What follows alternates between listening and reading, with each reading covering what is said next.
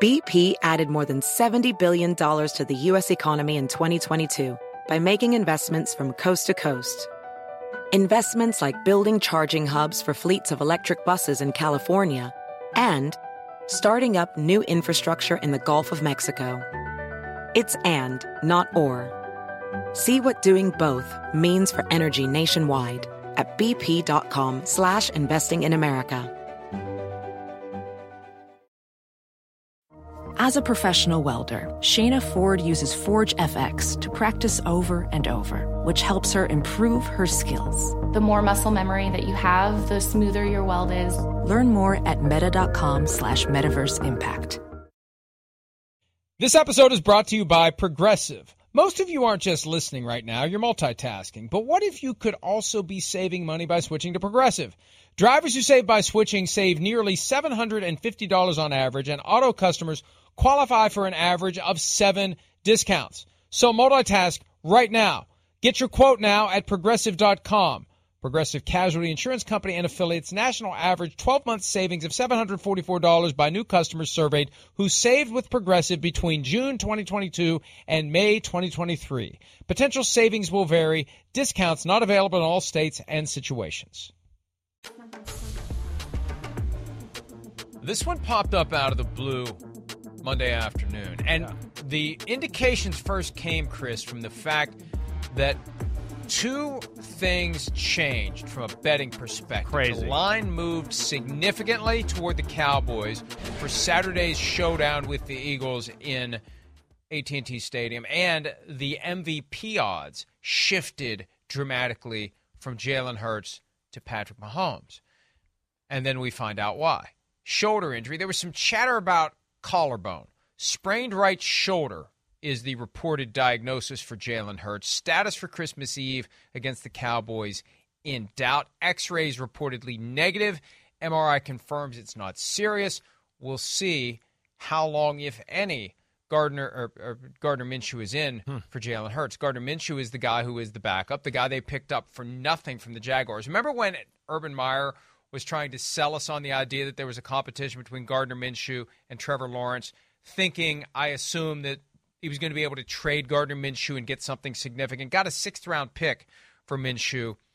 But the Eagles got a guy that they can count on, and we know the Definitely. Eagles value the backup quarterback position. They regard it as a top 10, top 11 overall position on the team. Why? We saw what happened five years ago. December 10, 2017, Carson Wentz tears an ACL against the Rams. Nick Foles walks in, and they walk out with a Super Bowl win over the Patriots and Tom Brady. So, Gardner Minshew, hey, you said it last week you, you started up a little bit last week when we were talking yeah. about the Micah Parsons comments yeah. that you put Gardner Minshew in there and the Eagles can do the same thing. Well, well we're not about the to find thing. out. I didn't Merry want to say that. Christmas. yeah, seriously. Not that, but I know they'd still be good. Not that big of a drop off. Well, they'd still yeah. be good. They're, they're, they're a phenomenal Whatever you team. said. I know. You said. It. I didn't say it. You said it. So I'm not going to put words in your mouth because I don't want those words to become mine. No, it, it, it's it's they would still be a good football team. I'm not saying they would be the same. I understand Jalen Hurts and he's done a really good job. And I just was, you know, again, yes. I, all I was trying to say is the team is amazing and we were piggybacking off of the Micah Parsons Von Miller conversation, right? And I was just going, hey, he's had a great year, and I understand how the MVP works, but to me, he's not the most valuable player in football. Like you take Mahomes off of Kansas City or Allen off of Buffalo, and I think there's a significant drop in the team. Significant. And I just don't think that would happen with you know the Philadelphia Eagles. And and then there's a lot of ways where I'd go the most valuable player on the Eagles for me would be is AJ Brown. He's the guy that's changed their team. He's the guy that you can't be right anymore because you if you elect to stop the run, he's in bump and run man to man, and we can just throw it up and he catches it every time. So that's the point I was trying to make. But this is still concerning. We know that. I mean, this is a, a hell of a player who's hot, and he's the leader of that football team and he has been playing great football. So I don't want that to be diminished by just a conversation we were having. But but at the same time, yeah, I saw it happen live. I, I remember on Sunday, and me and Coach Dungy were sitting there and went, "Ooh, man," because it was really kind of a dead dead weight. The thing they'd like to take out, or they taking out of the league in the pocket. But you see, 99 Gibson, he He goes full Superman, let his body land on Hurts. And of course, we saw Hurts sitting there, and I saw him doing this, and I could tell his shoulder didn't feel comfortable. Um, but this is one, Mike, where I look at it and just go, if he's not 95% or better, why play him? Don't risk it. It's not worth it. We can we can prove the bulletin board material wrong later on in the playoffs. You got a bigger thing here at stake rather than let's prove the Cowboys and the MVP conversation wrong here. And that's where I, at least my two cents in the situation. And who cares about the MVP? That's what Patrick Mahomes That's right. told me on Sunday. Right. I asked him, scale of 1 to 100, how much do you care about being the MVP? He said, well, I've won an MVP. I've won a Super Bowl. I'll take a Super Bowl. so yeah, I, I, think Jalen Hurts' mindset is the exact same. The MVP is meaningless, and we haven't had an MVP who's also won the Super Bowl since Kurt Warner 99. 1999 for right. crying out loud. So the regular season MVP award, it means a lot to the media, to the fans, to the people who bet on it. It means very little to the people who are in position to win it. They would always, 100 out of 100 times, and anybody who says otherwise is lying they would rather win a Super Bowl than be the regular season MVP. And if you'd rather be the regular season MVP than win the Super Bowl, then you're in the wrong business. You're selfish because it's about a team achieving the highest level of success. That's what you should be in it right. for.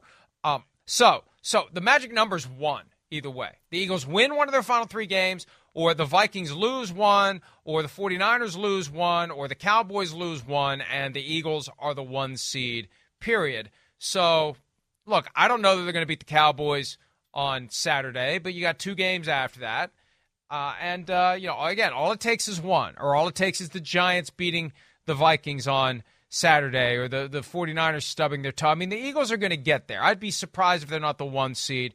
And I don't expect a dramatic fall off from Jalen Hurts to Gardner Minshew. They've kept Gardner Minshew around for a reason. Yeah, they like well, him. We, right. He's effective. He's proven he can play, and they understand, as we said earlier, from experience, the value of a good backup quarterback. Well, that's right, Mike. I mean, it's smart, and and he is a good. He's one of the better backups in football. We saw him play at the end of last year, and I mean, it was the Jets defense that was solid. It had give Brady and it some issues at the end of the year, and I mean, he just diced them up.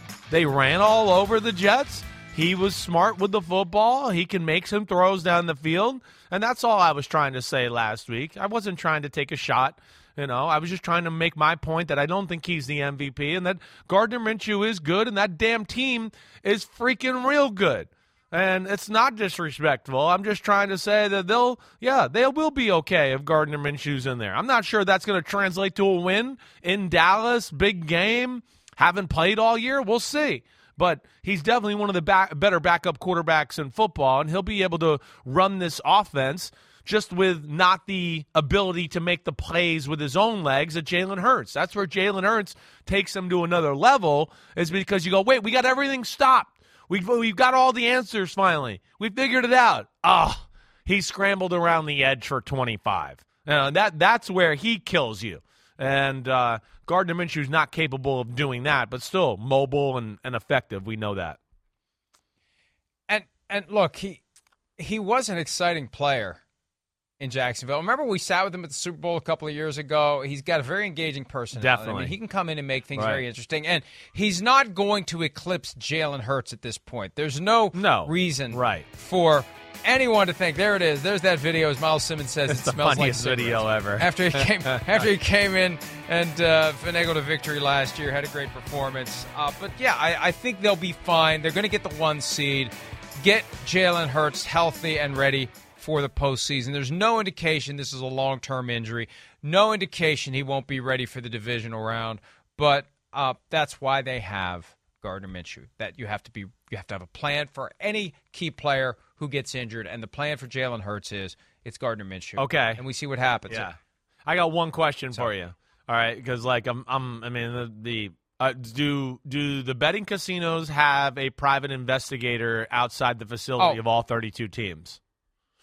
Well, I'm just going to say this because it, it seems like they know eh, they know everything before it happens no. now. So they're well, getting inside this, information. It's, it's, not hey, even debatable anymore. And and hey, hey, it's okay for them to have it. Right. No one else is allowed to have yeah. it. If somebody else has it, remember they were whining and complaining when Tom Brady unretired because somebody went in and put a lot of money down on Tampa Bay Buccaneers futures bets, right? And oh, somebody knew that Tom Brady was unretiring. Well, tough crap, sports books. You're the ones who always have the inside information, and it's fine when you have it. But when somebody else has it and acts on it, there's a lot of harumphing, there's a lot of hand wringing and gnashing of teeth. That's a hypocrisy that has always bothered me. Mm-hmm. But I will say this, Chris the whole issue of trafficking and inside information. Think of all the people who have access. Yeah. To just the fact that Jalen Hurts is secretly injured. All day Monday, secretly injured, right? All it takes is one person who says, This is a pick 'em. This is a oh, Cowboys.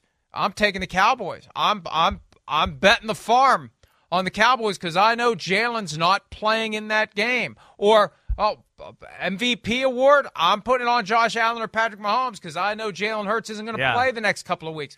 All you think of all the people connected to the player through the team, through his family, through his circle of friends.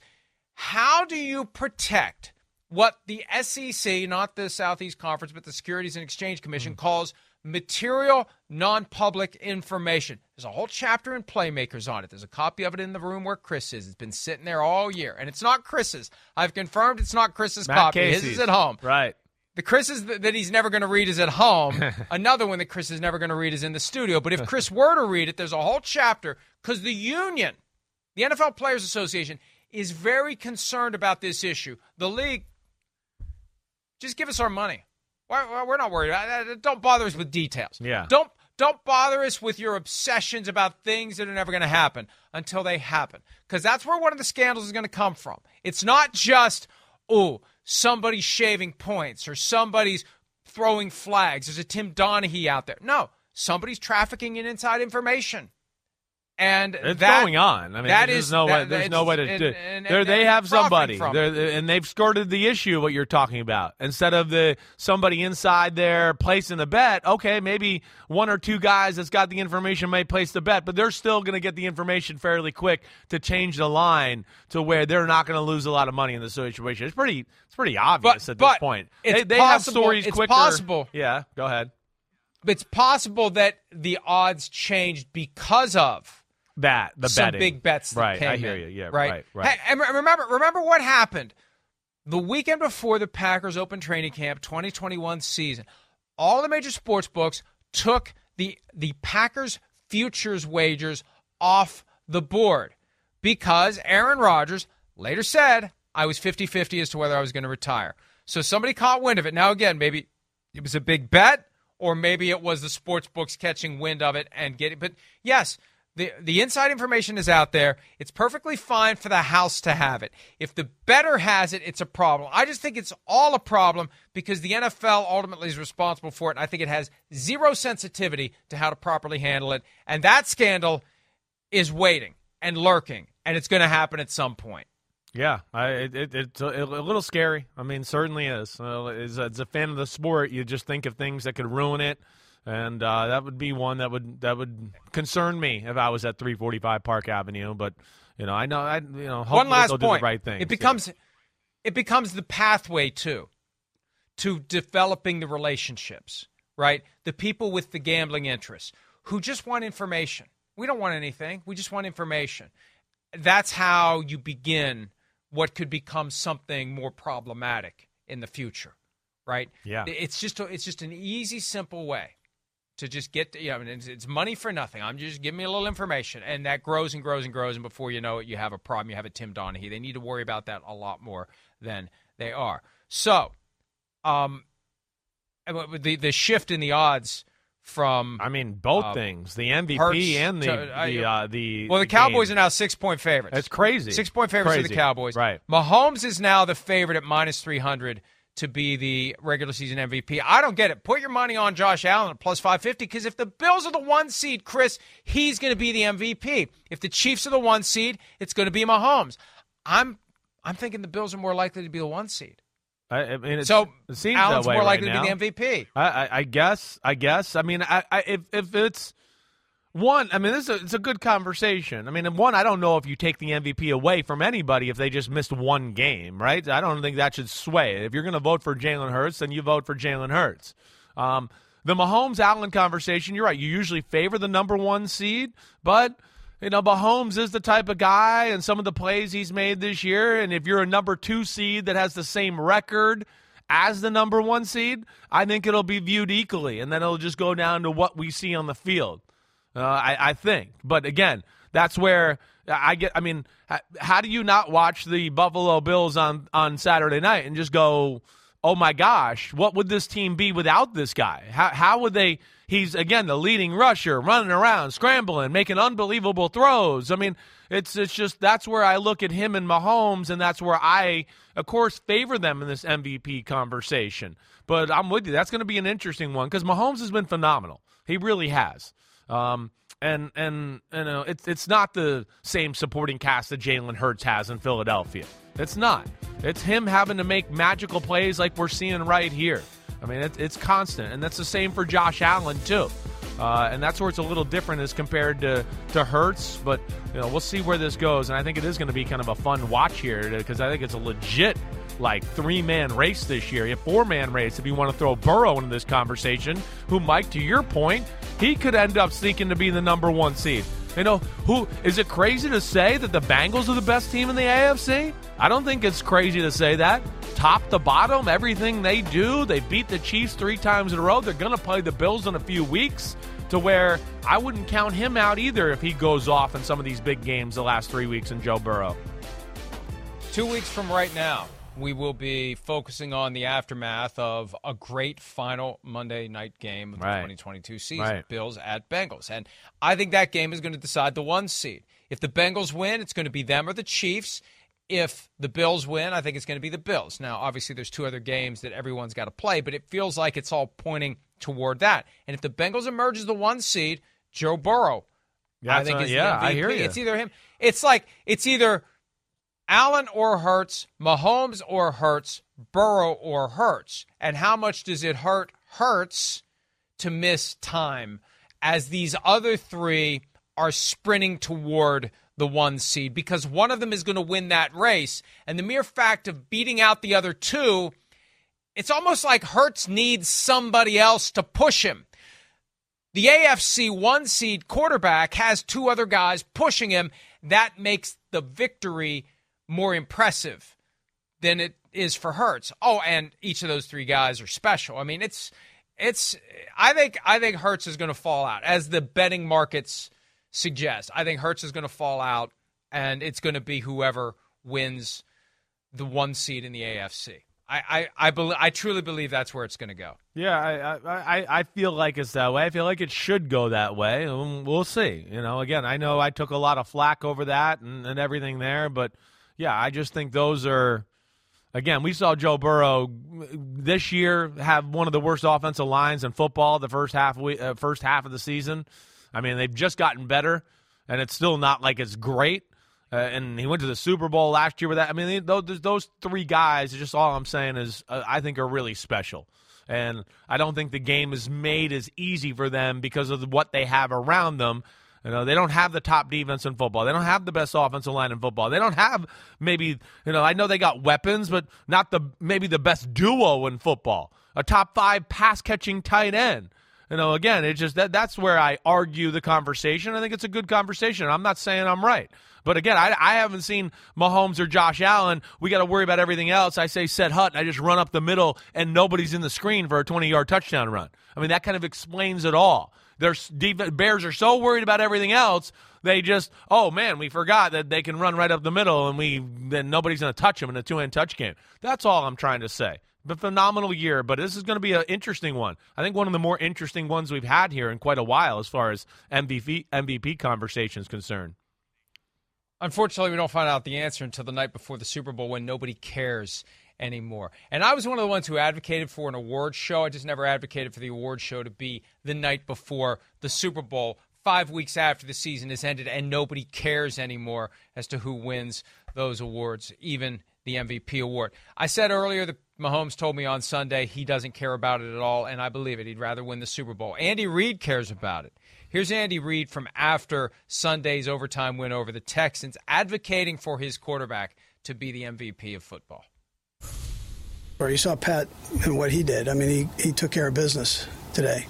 And um, he went back to work and, and worked on it. I mean, you're talking about a guy that if, he, if he's not the MVP in the league, I'm not sure, you know, what's wrong with it. But I mean, he but he cleaned it up and comes out and, uh, you know, we have almost 500 yards of offense, minus 100 of penalties.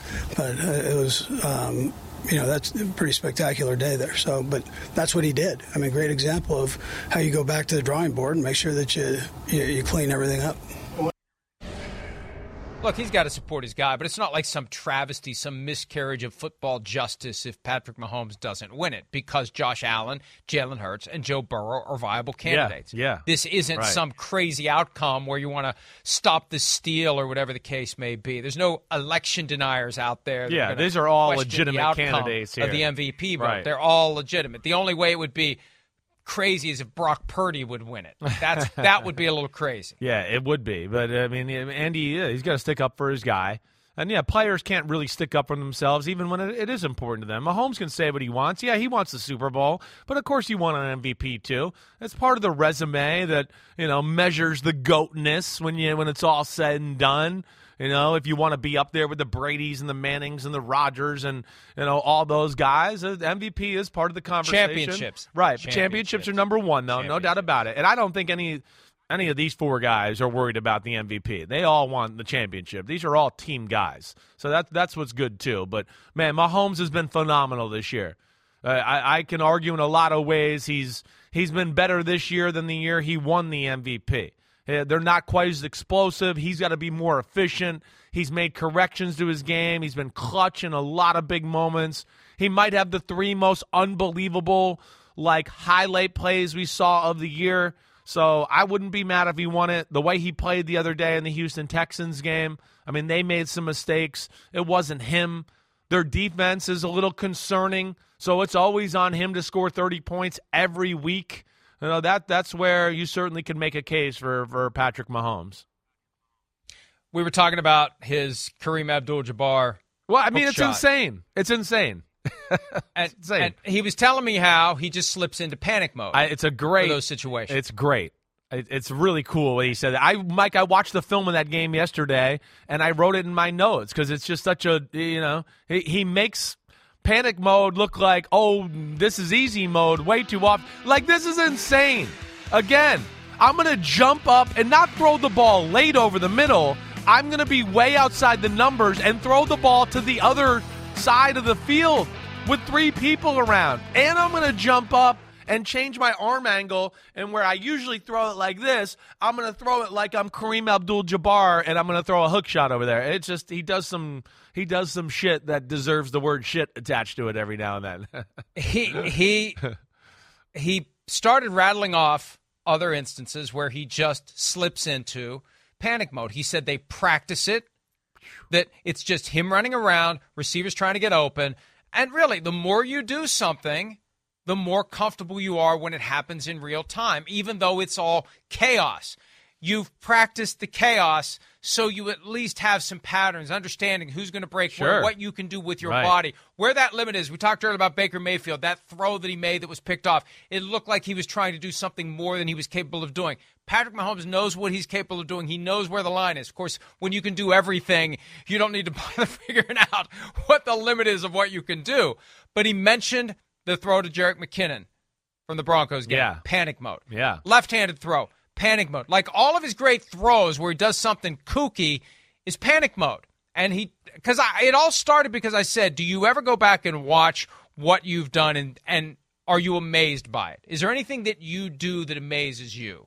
And he said it's those manic, those moments of panic mode where he just, it's like, I don't know what I'm going to do. And it just happens. Yeah. So, um, and I, I, I, I ran by him my theory that if McKinnon had been a few more steps to the inside, he would have thrown a behind the back pass. And he said, that's unlike, he said, that's coming, but it's only going to be in a situation where they're comfortably ahead, where he can, you know, if it blows up, it Yeah. won't, it won't hurt the interest of the team. Yeah. But he still said the behind the back pass is coming. I- I don't doubt point. it. That's really, That's all he's got left. What else can he do that we would be impressed by? I, I, I don't know. You're right, but uh, I, I I thought that already this year, and then I saw you know panic mode. I'm going to run for the first down. Oh, here you go. It's showtime, fast break. Or you know against the Chargers. Wait, I don't know what the hell he's doing, and he weaved the ball and threw a dart and threw a spiral somehow. Or the you know whirly durs 360 alley oop touchdown pass. I mean again, I know we talked about these last week, but they're some of the most unbelievable plays I've ever seen in my life, and the same guys made them in the same season three times. It's it's it is phenomenal. We've never seen anybody like him as far as just the trick shots and the the creativity with the ball, and that's where he's uh, he's a lot of fun to watch. One more question before for you before we go to break. Yeah. Hypothetically, yeah, Eagles lose the next three, Vikings win the next three. Hypothetically, it's not going to happen. Right. Chances of it happening very, very, very, very, very, very, very, very slim. Vikings end up with a one seed in the NFC. Does Justin Jefferson emerge, or Kirk Cousins, mm. or neither, or both? I would say Justin Jefferson would probably be the guy to emerge. You know, uh, uh, and to me, he seems like the most valuable asset to that team, in my opinion. Uh, and then that's where, again, I'd, I'd like us to get back to that conversation a little bit of like, no, truly the most valuable, not just the quarterback on the best team all the time. Where we just we, I'm not even talking about this year. We always fall into that trap. But yeah, guys like him, uh, yeah, I, I, think that that he would be the guy. Certainly. Um, I, I, yeah, he should. If what that if happens, two thousand yards. Right. What, what, what, if he gets two thousand yards and they're the two seed? Mm. That, that, that that's dicey too. That's tight. I think you got to throw him into that conversation and, and legitimately think about it. Uh, I, I I just think of them and go, I, I don't know what they would be if they didn't have Justin Jefferson. I think it's fair to think that. He goes above and beyond the scheme and like, oh, I'm just open. It, it's gone past that. It's like it goes to remarkable almost every week. And oh my gosh, how did he do that? And then he's good at all the stuff you're supposed to be good at. So I, I hear you there, Mike. I think there's there's there's a spot for him there if they if it falls right. And the other reality too, Kevin O'Connell, who who has been, you know, he, he hasn't been boisterous, he hasn't been loud, he's been very between the lines, you know, feeling his way through this new experience of coaching in the NFL. He was complaining yesterday about all the hits that Justin Jefferson is taking, and you know, he, he's uh, kind of dancing on the line of suggesting that they're going after him. And the reality is, you can't phase the guy. He pops up and he's fine. He was pissed that he had to go into the blue tent on Saturday for a concussion evaluation yeah. after he took a big hit. Well, yeah, so, I, I, yeah, uh, and that's another conversation that's you know at at some point worth diving into. You know, one one like of course he's a marked man. He's the number one target, like on like seventy percent of your drop back passes. So yeah, he's a marked man. And then two again, like the big hit he took, like Mike, that that classifies under no.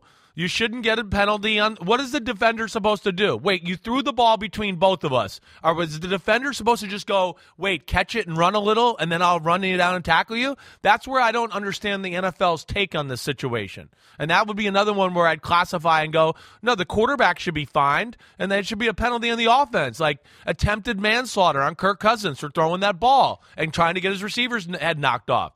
But instead, we penalize the defense for playing good defense. That's where. Well, it just it's everywhere. I should have known. It's everywhere. I should, but I should have known. See, this is on me.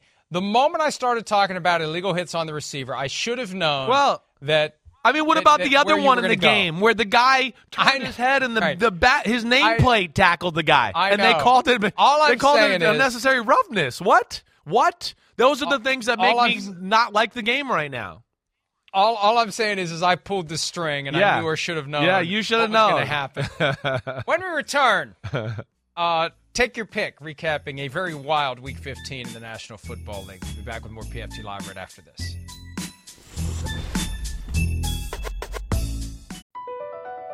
BP added more than $70 billion to the U.S. economy in 2022 by making investments from coast to coast.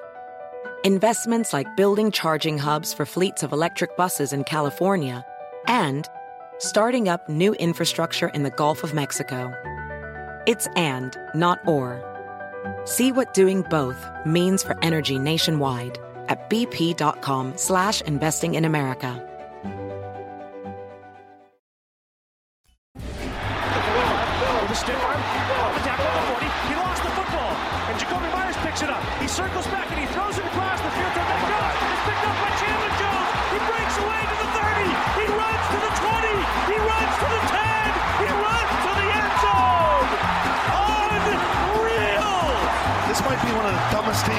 Teams I've ever seen. What the fuck are we doing? What are we doing?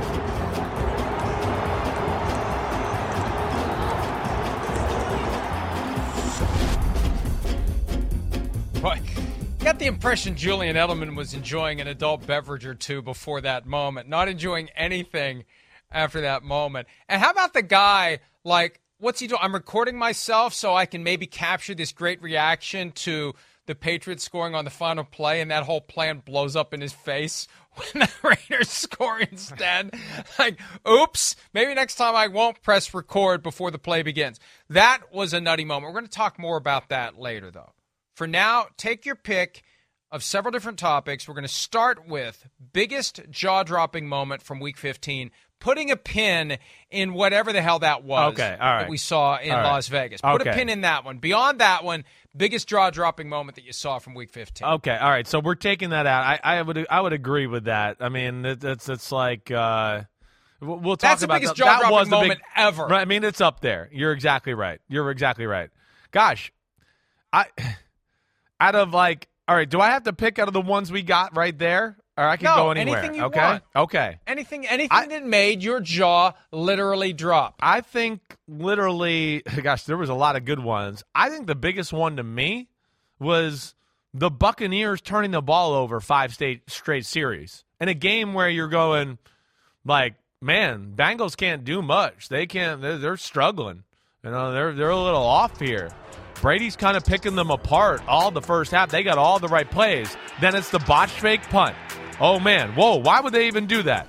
Then it's hey that this is this is the fumble exchange after Brady's thrown an interception and fumbled in the pocket, fumbled exchange to Fournette, and then this not you know losing track of who's around him in the pocket, and the ball gets knocked in the air for another interception. To me, that was like the jaw dropping moment. Uh, like I was shocked by the way they were controlling the game, and then what?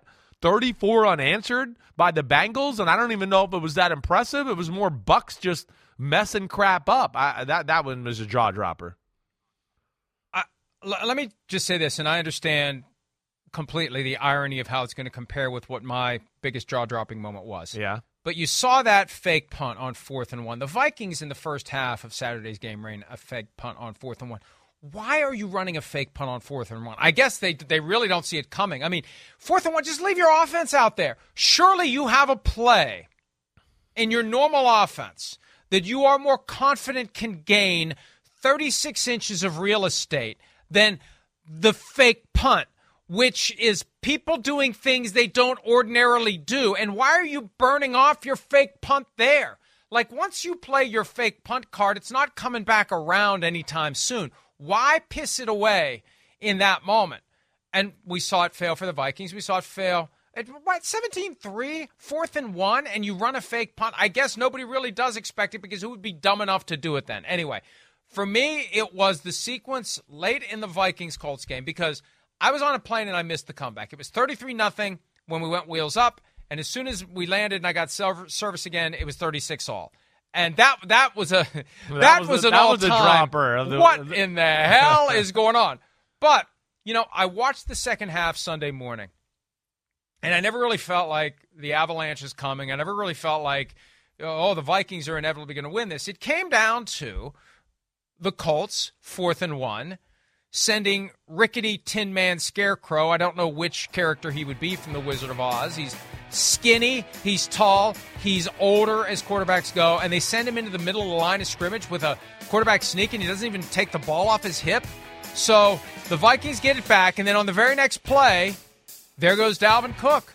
Yeah, I, I, I wouldn't have thought if I was watching that live. I wouldn't have thought that. I two nineteen left. The Vikings need a touchdown. They're sixty five yards away, this is you know it's going to be a methodical drive, and maybe they're going to have to convert a fourth down here or there. They're going to need a Justin Jefferson catch. No, a little screen pass. Dalvin Cook.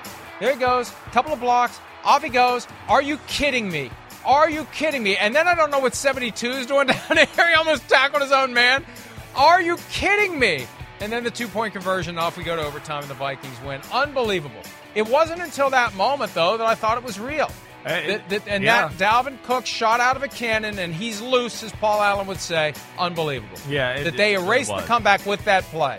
It was. I, where, where do you stand with the? Should they have gone for it on fourth and one there and run the quarterback sneak, or should they have kicked the, kick field, the field goal, goal? Right, kick the field goal. I, Fake I, punt. Fake punt. No, kick the field goal. The, the guy just made one earlier in the game. It's indoors, and Chase McLaughlin hit five field goals on the day and he had made one from about the same distance. Yeah, Kick the field goal that's or where I was punt. surprised. That's I was I was surprised yeah. as well. And and you know I even with that last play too, like the quarterback sneak. If we could show that again, I, mean again, the, the, it was a crazy impressive performance. There's no doubt. The the refereeing of the game was as questionable as any game I can ever remember watching in football with some of the personal fouls that were called on the Colts when you guys were down by four touchdowns, it was like, okay, so here we go. We're going to try to even the game up. But on this play well, here, too, well, okay, the, the, this play here, too, it's the quickest whistle I've ever seen in a quarterback sneak ever. I mean, last week. Well, I mean, when do you stop a guy's forward progress? I, I, don't know. I, I, I, that's where I'm, I'm, just no, Mike. That's where I, I know. I don't know because I'd never see them stop it that quick. Last night I saw a play with Aaron Jones where his forward progress was stopped for four, five seconds, and they let it go, and then Jalen Ramsey stripped the ball out. Like that's where I don't know what to expect on a weekly basis, and it's very hard. And I saw three or four quarterback sneaks on Sunday where the same thing happened, and they let it go and let it go, and then the offense pushed him, and he got it, and they counted those yards. But, so that's what was weird. Right, too. but let me say this. Yeah. Let me say this. Yeah. When you call a quarterback sneak, you assume all risks associated with it, including sure. quick whistle, long whistle no ability to have an effective replay review of the spot. None yeah. whatsoever. Right. When you decide to do the rugby scrum and shove your quarterback into that mass of humanity, there is no way there's going to be a shot that is clearly and obviously better than the spot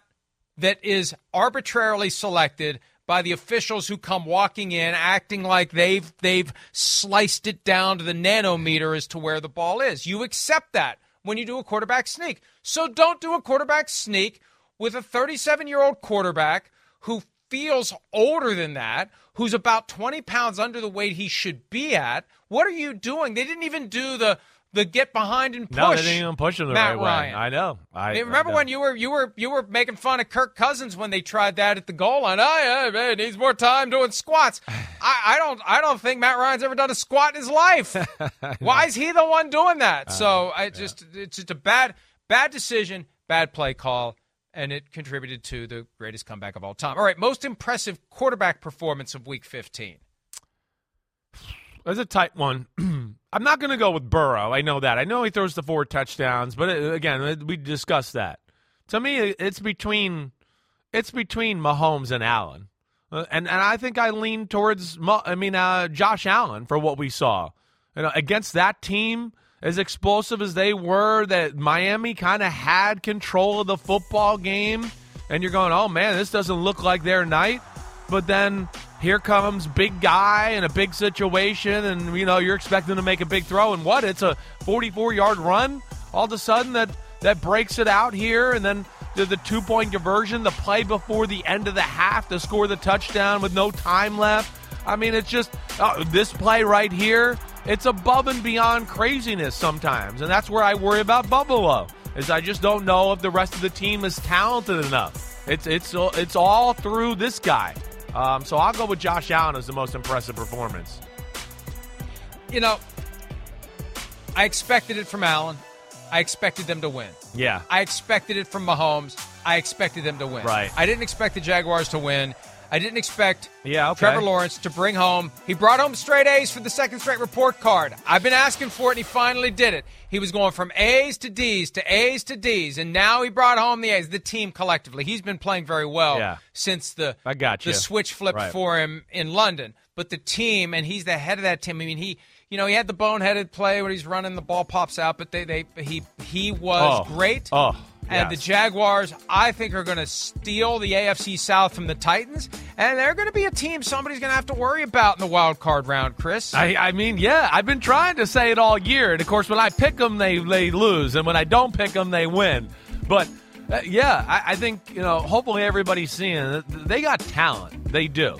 There, there's no team that's like going to truly outmatch them. Now they they make their mistakes still because they're young. Etienne fumbles every now and then. Trevor he's makes a mistake here and there like he did at the end, but the way he bounced back. But we've seen a lot more wow and unbelievable from Trevor as of late. Like he is showing everybody why he's the number one pick. And you're right, Mike. That was I, I did not mean to disclude him from those names I discussed before I made my pick.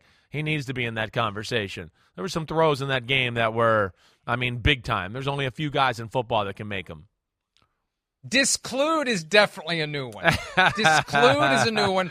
And I'm fairly confident. I'm, I'm pretty fairly sure. confident. Pretty sure. I didn't even know I said it there. Discludes that word. Yes. I don't think we're going to trip over an accidental scholar Damn it. Christmas week. Sorry. Damn it. Disclude. All right. Simsism. Disclude. All right. Uh, which playoff contender would you disclude from having trust in which one do you trust the least? We talked about the Packers and the Lions earlier. They're on the outside looking in. I think one of them's getting in.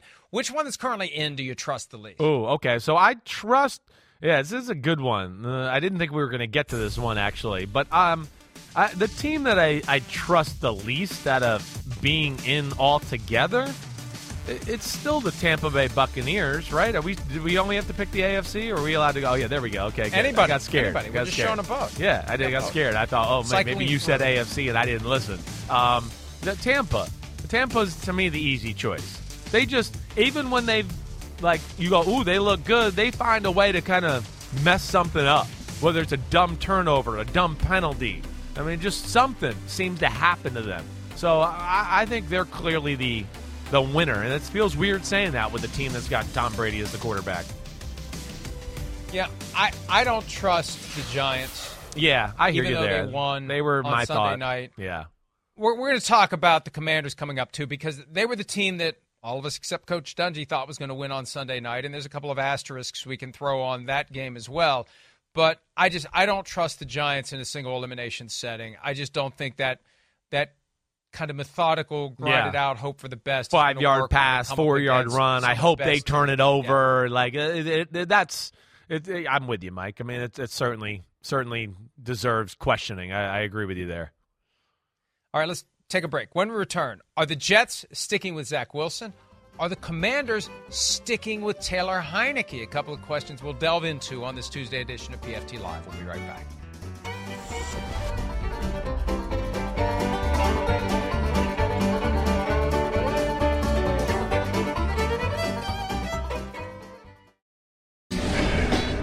Was your evaluation of Zach Robert after watching the film? Um, thought he had a really nice first half. Um, came out, we started a little bit slow in the third quarter. Really pumped for him though, because in the past when he's he's kind of hit a speed bump in a game, uh, it kind of derails. But I thought he did a really good job of, of getting back on the rails and swinging back up in the fourth quarter to, to lead a touchdown drive. The frustrating thing is that, you know, the, this kid's going to be a good quarterback.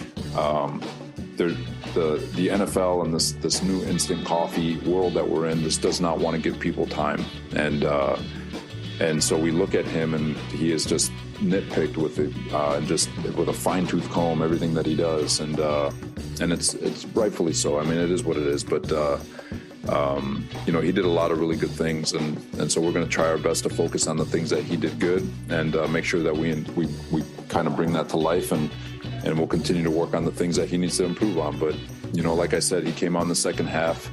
Uh, I think we all agree he was missing on some throws, he was missing on some reads, but for him to kind of get himself back on track, I thought that was really good by him and a big step in in a direction that uh, he'd been struggling with in the past, and it just showed uh, shows at least some maturation from, in my mind, with regards to mental fortitude in terms of getting back on track and and finding a way to finish a game strong. I got a ton of respect for Robert Saleh. I think he's got a bright future. I think he's doing a great job with a team that I thought would just maybe this year, best case scenario, win a few games. That schedule the first half of the season was daunting, and they, they've done well. They should be very proud of themselves. However, however, it's hard for me to to not laugh when he's complaining about an instant coffee world, given that he was grinding the beans. I mean, he benched the kid. So, I, yes, you're using the same standard. You you had an opportunity to go against the instant coffee world, right, and stick with the guy, and you didn't. Yeah. So. Just odd. It odd is. To me. And I- look, Zach yeah. Wilson's playing Thursday night. Mike White is not going to be able to play.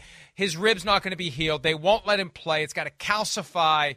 They're going to play the game like they did last week. Oh, he was limited in practice. If he would have had practice, but we didn't have practice, but he would have been limited if we'd had practice.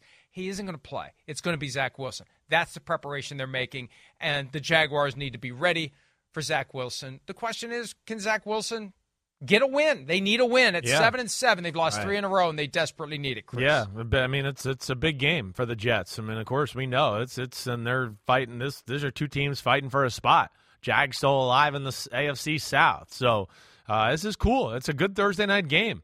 Uh, there's a lot of storylines here, and you know it's good to see Robert Saleh. I, I think that you know they got to stick up for Zach Wilson a little bit and and the, controlling your locker room was part of the conversation. You're right. He kind of ground the beans up in this conversation a little bit after they were five and two, and I know it wasn't pretty. I know he certainly wasn't like you know amazing in that stretch. He made some big plays, and they were winning games. He was taking care of the football, and he was getting out of sacks. That was the best thing he was doing. And then they were playing defense, and they were getting it done.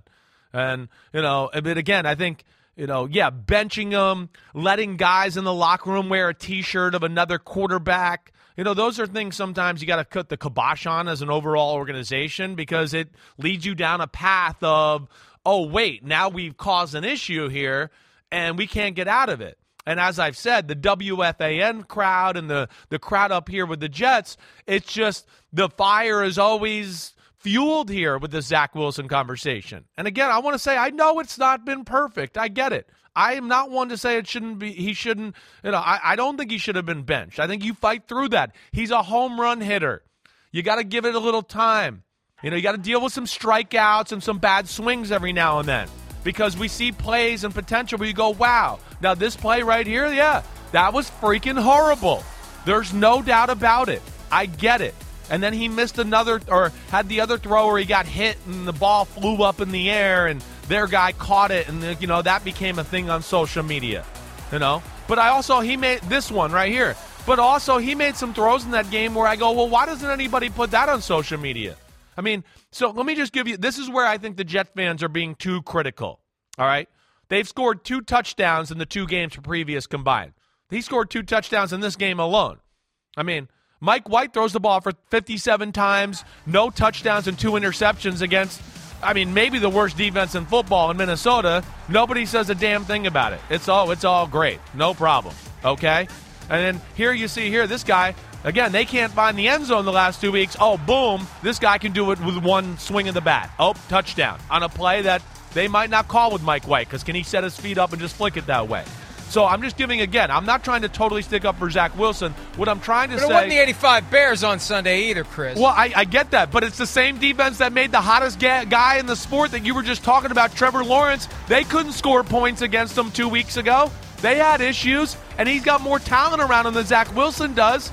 So that's that's my point. It's too critical. And then Mike, wait, like Zach Wilson, not perfect, but we're not going to talk about the special teams let up a punt return. We mismanaged the clock. Um, we had fourth and one with one of the best defenses in football, and we let up a 50 yard touchdown play.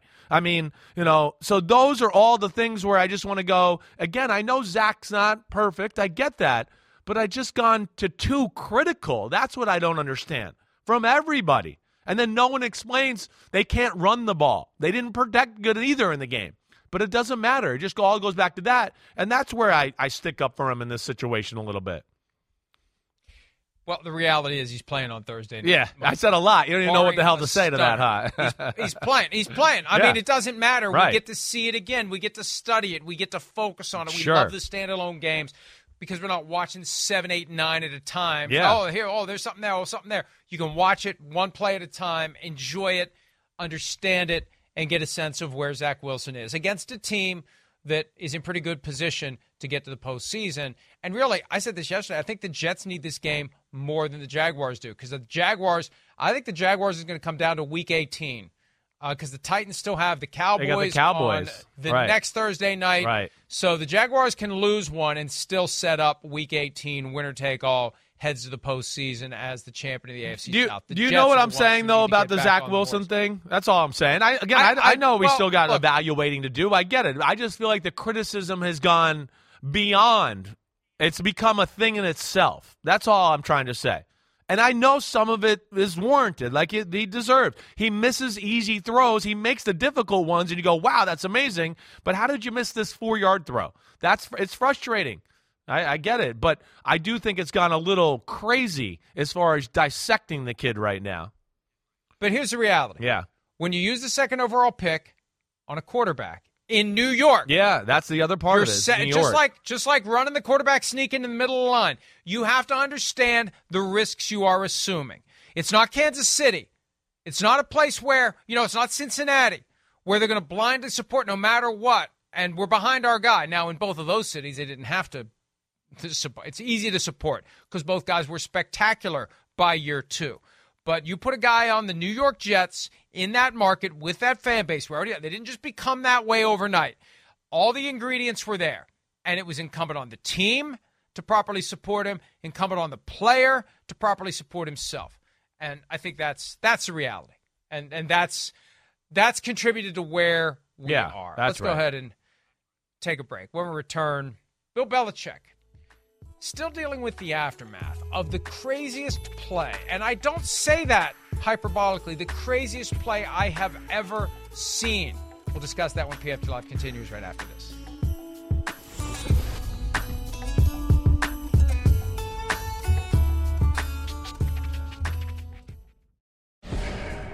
Bill, after the game, you said that Mac uh, that there wasn't a hail mary because Mac couldn't reach the end zone. Were you saying that he didn't have the it arms? No, I said it was too far. I just uh, it's it's too far to throw that play uh, in that situation. Well, uh, obviously, was, the play didn't turn out anywhere close to the way we wanted it to, so I'll just leave it at that. The Bizarro Stanford band play brought down the New England Patriots. I said this yesterday, Chris. Of all teams in the NFL, the least likely to be responsible for what we saw play out in the final moment of that game was the Patriots. Right. Do your job, understand your role, understand situational football. It was a collapse and a failure of everything we have come to understand and accept about a Bill Belichick coach team. Tony Dungy's theory on it is Belichick is so involved in propping up the offense, he's not coaching the rest of the team the way that he used to. And that's how you have lapses like this where Jakobi Meyers would take it on himself I don't to freak out that. and throw the ball Right. back to the middle of the field when all you have to do is fall down and head to overtime. I still can't believe it.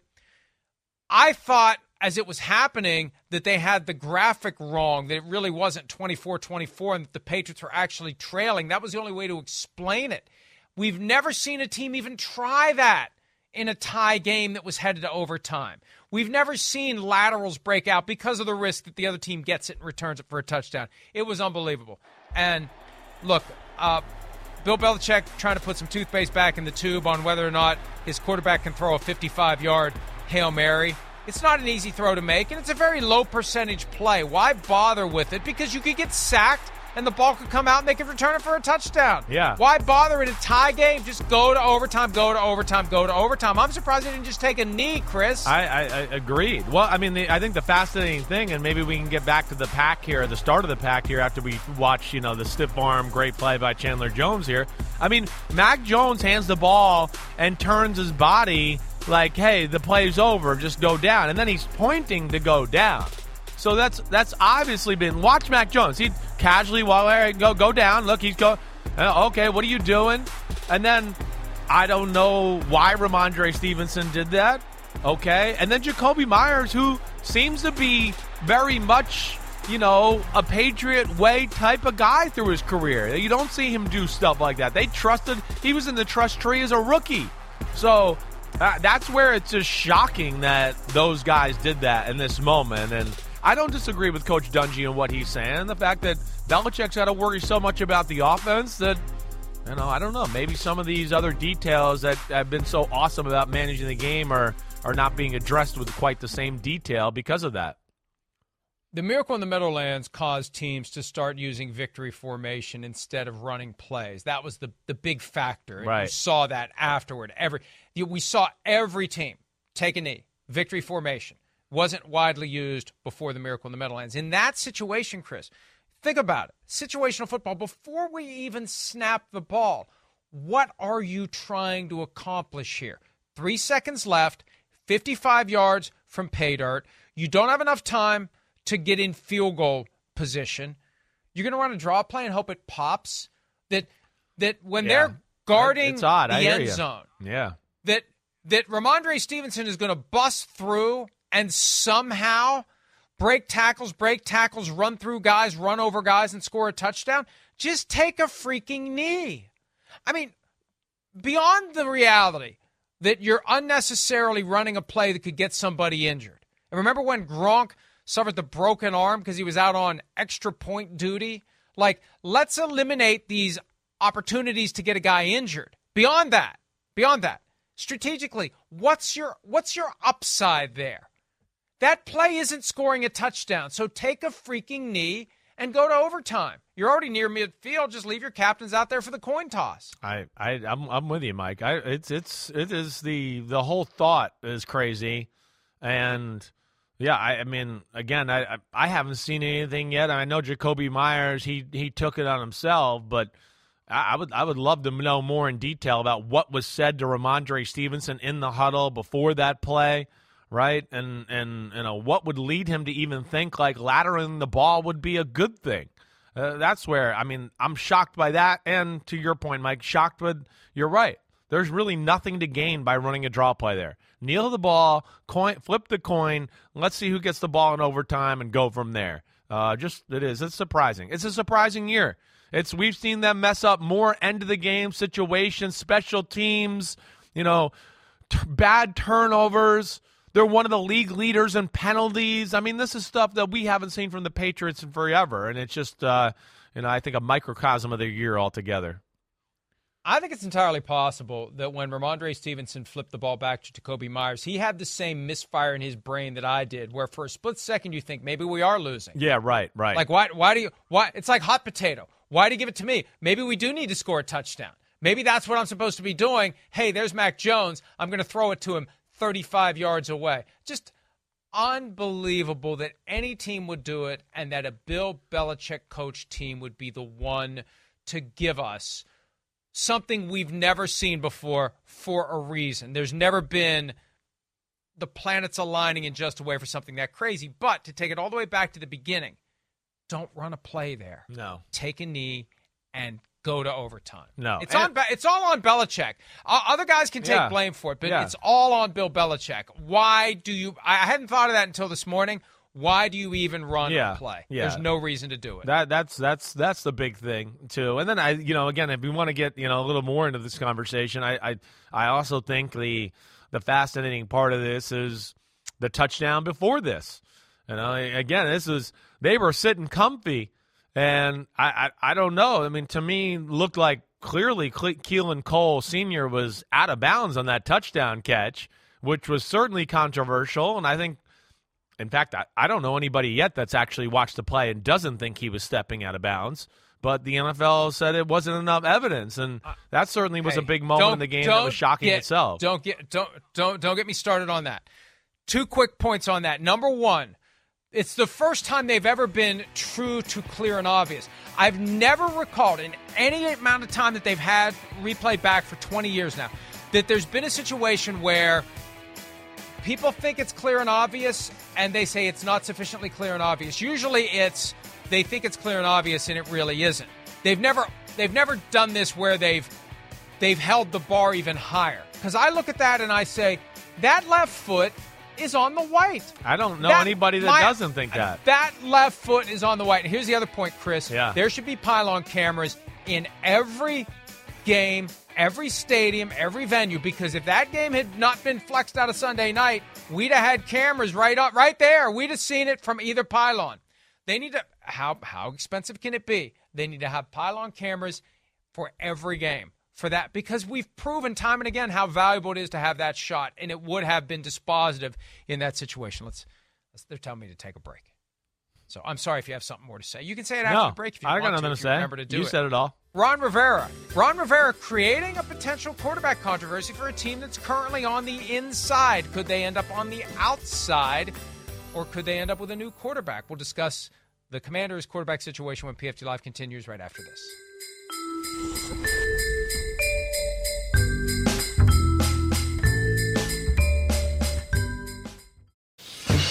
It's going to have to be back to the drawing board, stockpile draft picks, low level free agents that they find, you know, diamond in the haystack, that type of stuff to rebuild their team.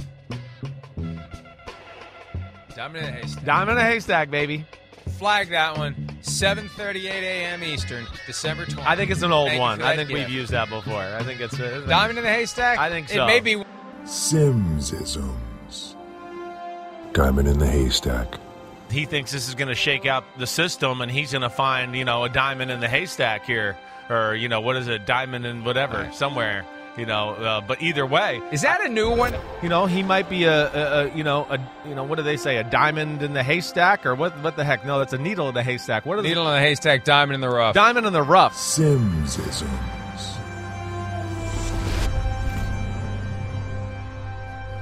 So look, It is, I've- I told I've you. It's come told back you. around multiple times.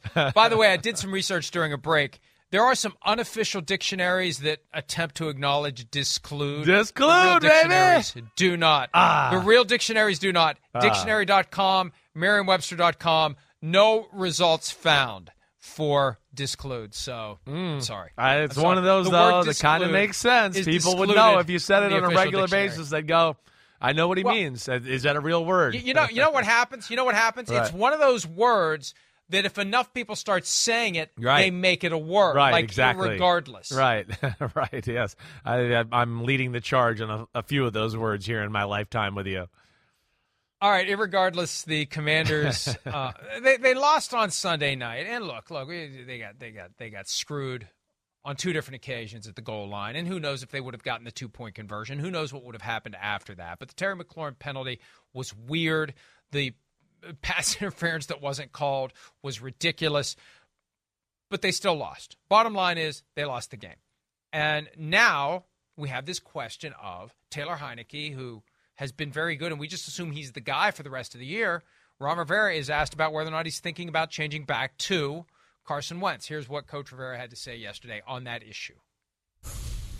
No, no, David. I, I think the, the biggest thing more than anything else is, you know, sticking with, with Taylor and, and, and what we're trying to establish. Um, you know, and, and it is something, though, that obviously is talked about, obviously, out there. And it is something that, you know, to, to be quite frank, as I do have to think about at some point. But if we can continue to, if we can get back on track and play the way we've played and do things that we've done, um, you know, then we'll stick with where we are. Uh, until then, you know, I, I will, I will do that. Look, I appreciate the candor. I just don't know that candor is the best play there. Unless there's some message he's trying to send to Taylor Heinicke, why do you Yeah, he fueled this fire, inner right? thought Yeah. out of your mouth? Yeah. What do you gain from that? Unless it was strategic, it was either a mistake or he has some reason for it. Chris, I can't figure out at this point which one it is. I, I, I'm with you, Mike. I, I did think like, is he doing it to like maybe he feels like Taylor Heinicke plays better like this when he thinks, oh no, I might lose my job. I don't know, uh, or was he just frustrated in the fact that you know he tied and lost to a team that he probably views and goes, wait, we we're more talented than they are. How have we lost to them and tied to them? And then I think also the age old question about Taylor Heinicke. You know, again, I think he's a little fortunate this year where uh, the team got in order kind of just as he got to play and Carson Wentz got hurt. That's where I feel bad for Carson Wentz. They couldn't protect, they couldn't run the ball when Carson Wentz was there. And they just put it all on him. And then they kind of got that in order because they had to with Taylor Heinicke, which I want to go, come on, coaches, that's on you too. But you know, Heinicke's one of those, Mike. We discussed this, I feel like, even last year and the year before. Yeah, he's a scrapper. He's good in clutch moments. But when you go back after the year and watch games, you go, ah, well, yeah, he was good in the clutch moment, but we we should have won that game by 20 points. Oh, he, oh man, we, we won that one. We eked it out, but damn, we should have won by 13 points. He left a bunch of plays and throws on the field. And I think there's some of that in every game with Taylor Heinicke. You know, there was that way in the first matchup against the Giants in the tie game. The week before that against the Falcons, where they squeaked by, uh, it was the same type of thing where there were some plays that there were there to be had. And then I think Ron Rivera was just frustrated with the, you know, the turnovers that led to a touchdown and took a, you know, possible touchdown off the board from the the sacks. That's maybe led to that conversation or, or Ron Rivera saying that after the game. You know, he said some things early this year that he had to go back and clean up, like the whole Carson Wentz. What's the difference between you and the other teams in the NFC East? Quarterback. Right. Right. Then he stuck Um, up for and- him and so- crazy. then he took a shot at him when he said, What's the difference with Taylor Heinicke? He goes, winning. And I want to be like, You were just sticking Right. up for Carson Wentz, and you're winning because the team didn't help Carson Wentz early in the year, which is on you. I thought those were low blows. I, I can't lie. I'm glad you brought him up, Mike. But but look, I still I still think there's a method to all of it. He's a two-time coach of the year. I I was thinking before Sunday's game, he's positioning himself to get votes this year. They they still have in front of them what they're trying to Yeah, do. they they do. as the sixth seed. After all the crap they've been through, all the distractions created by ownership and just one thing after another to the point where players were openly talking about the fact that it is an issue that that it is affecting them and Ron Rivera is leading them through that. I, I, I think he's done a great job this year. You know, the bottom line is whether it's Carson Wentz or Taylor Heinicke, it's not like he has a high end quarterback. No, definitely He's not. in playoff position issue. without even a above average quarterback. I- I'm sorry, Taylor Heinicke. He's he's winning games and he's getting it done, but when you start listing your quarterbacks, if you were going to do an in season Yeah, he's Sims not the top quarterback 16. ranking, Right. He's not going to be in the top half. Right. Agreed. Agreed with that, Mike. You're right. And I think that's what leads to Ron Rivera maybe saying that. And I think they know that he's not the future of the organization. So that's also can make it a little bit more easy to say that as well.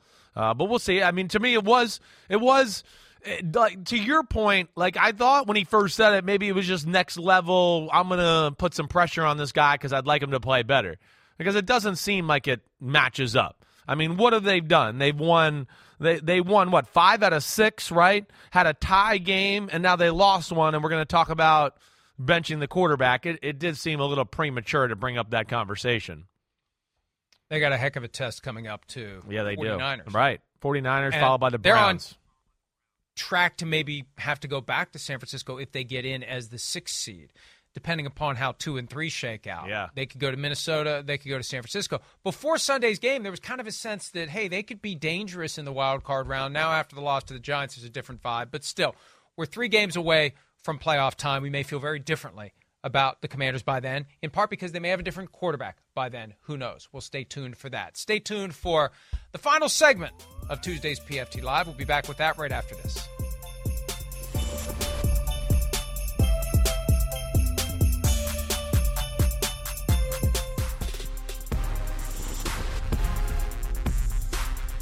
Funny, we spent some time in the break trying to think of things we haven't touched on. We've managed to hit on all the big issues in the NFL, but Chris, there's one or two out there that I think deserve some attention. The Titans are in a full blown free fall. They've lost four in a row. They haven't won since that Thursday night game at Lambeau Field 27 17, the night that felt like the dagger was being stuck in the Packers.